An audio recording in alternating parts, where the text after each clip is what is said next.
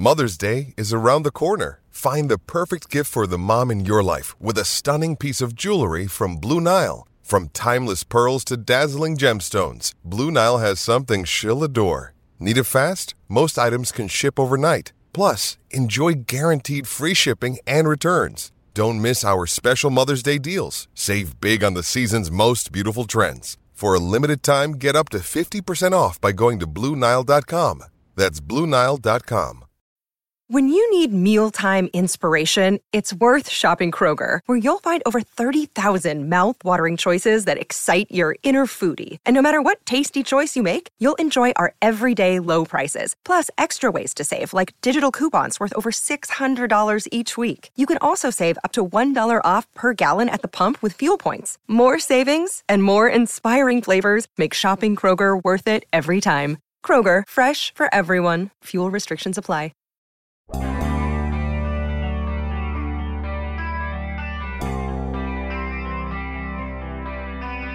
Not ready to turn the page yet on Juju Smith Schuster missing the rest of this season.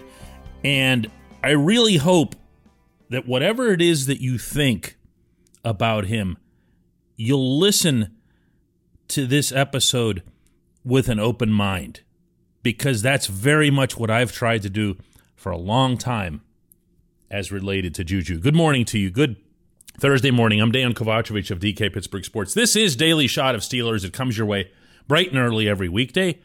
If you're into hockey and or baseball, I also offer up daily shots of Penguins and Pirates right where you found this.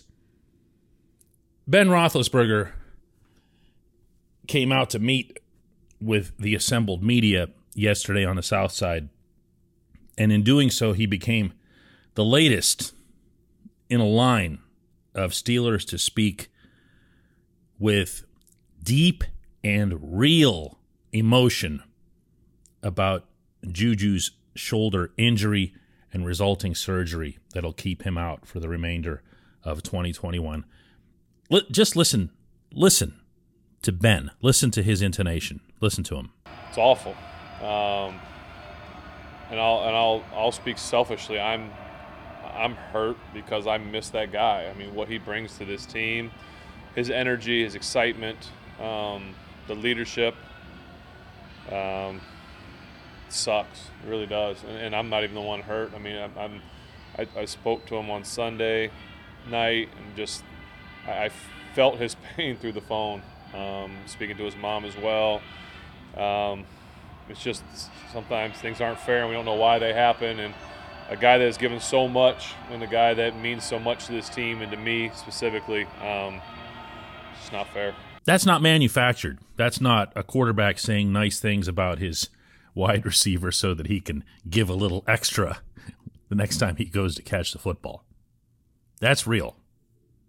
This quarterback went to bat for this wide receiver 10 minutes after the playoff loss to Cleveland. Remember that? It was barely off the field when he started throwing out public suggestions that the Steelers need to bring this player back.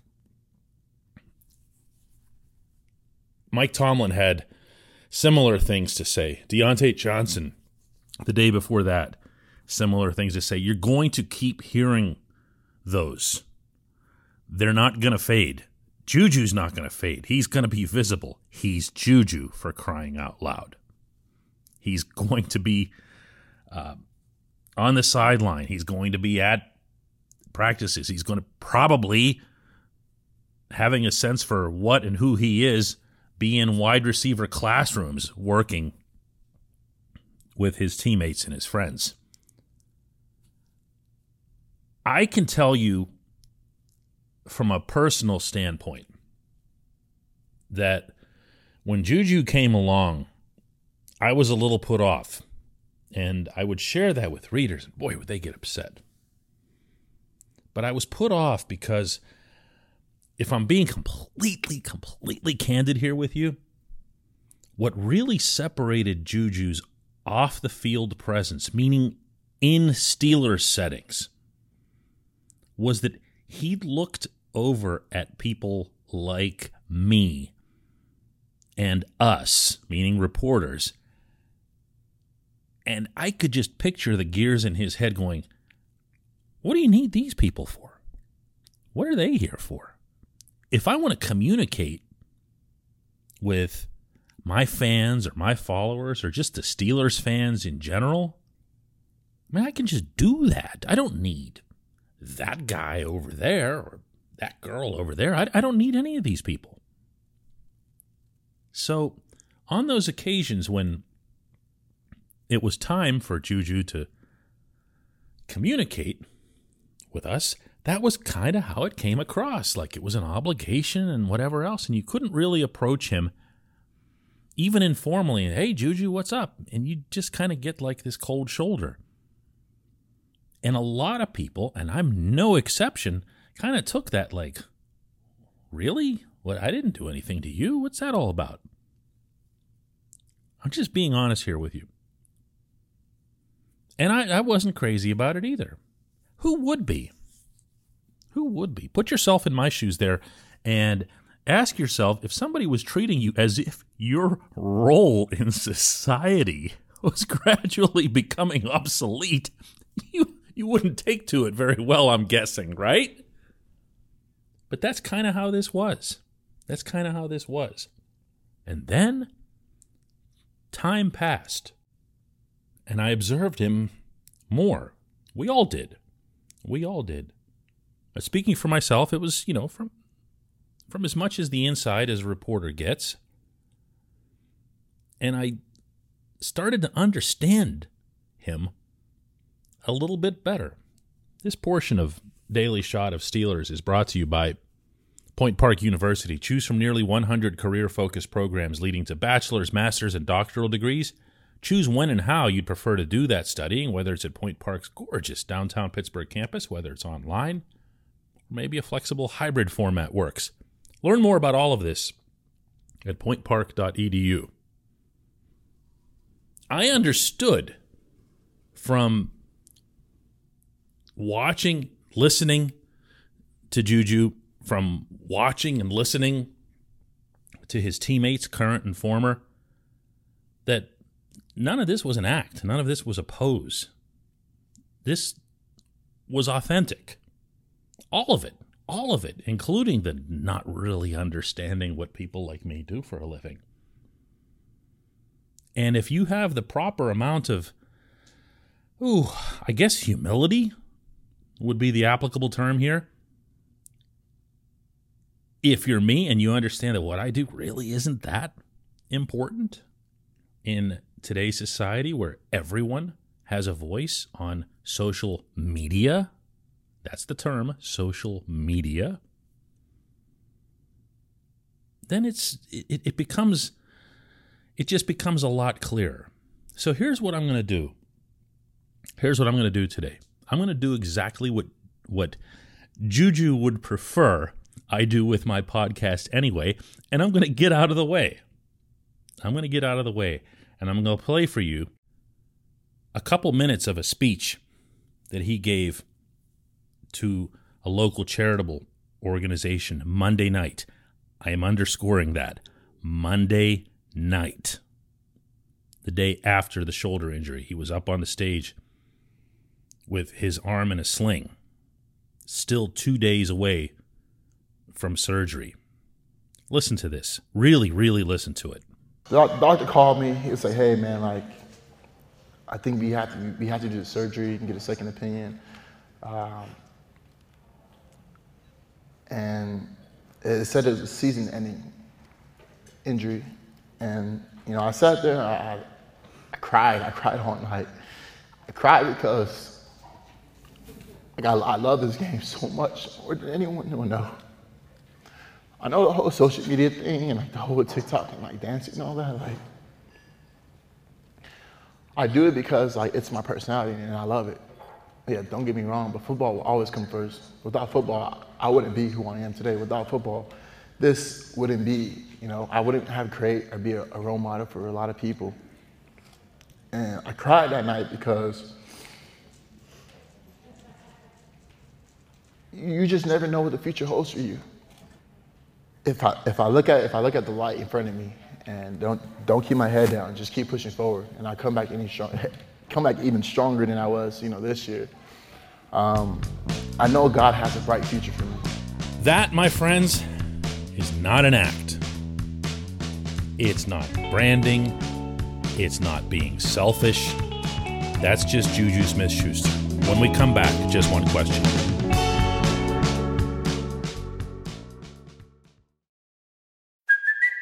It's Kaley Cuoco for Priceline. Ready to go to your happy place for a happy price? Well, why didn't you say so? Just download the Priceline app right now and save up to 60% on hotels. So, whether it's Cousin Kevin's Kazoo concert in Kansas City, go Kevin, or Becky's Bachelorette Bash in Bermuda, you never have to miss a trip ever again. So, download the Priceline app today. Your savings are waiting. Go to your happy place for a happy price. Go to your happy price, Priceline. Another day is here, and you're ready for it. What to wear? Check. Breakfast, lunch, and dinner? Check. Planning for what's next and how to save for it? That's where Bank of America can help.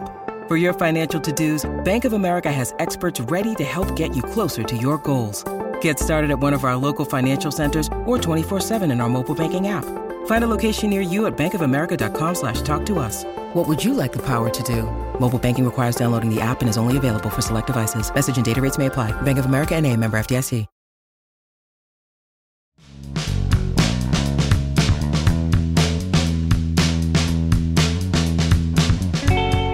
Welcome back. It's time for just one question. That's brought to you always on this program by the personal injury law firm of Luxenberg, Garbett, Kelly, and George, LGKG. They represent people who are hurt in car accidents, who need assistance with workers' comp, who filed medical malpractice claims. The attorneys at LGKG have been keeping promises in our region for over 80 years. They are to be trusted. When they tell you they're going to do something, they get it done. Learn more about them at lgkg.com or by calling 888 842 5454. Today's J1Q comes from Bob Elliott, who asks If the offensive line continues to get better each week, what week, which game must be their high watermark where they put it all together and start to roll? Or have we seen that already with the Denver game? There you go. Yeah, that was it, Bob. They're all done. well, before I answer it, here's some of what Chuksa Okorafor had to say yesterday after practice. I think it just it just took time, just like having having the guys being being in, out there for a couple of weeks. Most of us are still new or haven't really played next to each other for a while. I think it just took a little bit of time to kind of get used to it. I have a hard time believing, Bob, that they would have peaked with the Broncos game. Uh, for one thing, they're going to face lesser defensive fronts along the way, uh, not least of which is Seattle this coming week. So they'll have opponents that they can gain additional confidence against.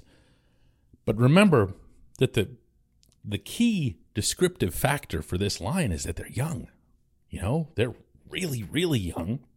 They're really inexperienced. Even the guys who aren't young, like Zach Banner when he comes back, he's inexperienced dude. Dude's got two NFL starts. We talk about him as if, you know, he's Joe Thomas coming back. You know, he's he's barely played in the NFL. Certainly not as a starter. I think we can agree for the most part that it's a talented enough group that they can become solid, dependable NFL linemen over time. As such, in seeing them improve, really beginning in Green Bay, I am not going to allow anybody to point out, as I keep hearing, or to point toward, I should say, the Denver game as the big breakthrough moment. To me, it really was Green Bay. And the people with the Steelers will agree with you. They saw a lot of things in Green Bay that they really liked. Now, there were also some lousy play calls and other things that didn't go well for the offense. But Najee Harris himself told me when I brought this up after the Denver game that he started seeing things right then. He started seeing holes, improvements, things that he and Kalen Ballage and the other running backs were talking about in their own room. things that they noticed that the offensive line was generating. And that maybe in some cases, they, as running backs, didn't do well enough to capitalize on. I will always trust the football people when it comes to things like this, but especially the offensive line. They saw it in Green Bay. Therefore, Green Bay was an upgrade over the previous week. You and I, Bob, we liked what we saw against Denver. I think everybody liked what they saw against Denver. That means that one was an upgrade over Green Bay. That's the trajectory that you want to be moving on, especially with young guys that you think have the talent and the capability. That's where it gets a little bit more muted in terms of analysis because if Kendrick Green is getting steamrolled or doesn't have the amount of strength that you would hope that NFL center would have, that becomes problematic. But when you see Kevin Dotson just shoving humans six, seven yards downfield, the way he did when he started out last year, that's pretty encouraging. When you see Dan Moore sealing to the inside the way he did, he was really good, by the way, against Denver. When you see Chuks fending off Von Miller, rendering Von Miller moot, that's a real thing. That's a real thing, false starts or not. So I, I think there are, I think the trajectory is going to be a lot higher than the Denver game, but I also think, Bob, to try to answer your question as accurately or as fairly as possible, you're going to see bumps, you're going to see setbacks, and you're going to see people pointing to Denver or even Green Bay as maybe a fluke or wow, they just ran into a team that wasn't playing well or whatever. I think this group is going to get better, and I think we're not going to be looking at Denver as the top of the mountain for that. I appreciate the question. I appreciate everybody listening to Daily Shot of Steelers. Let's do another one tomorrow.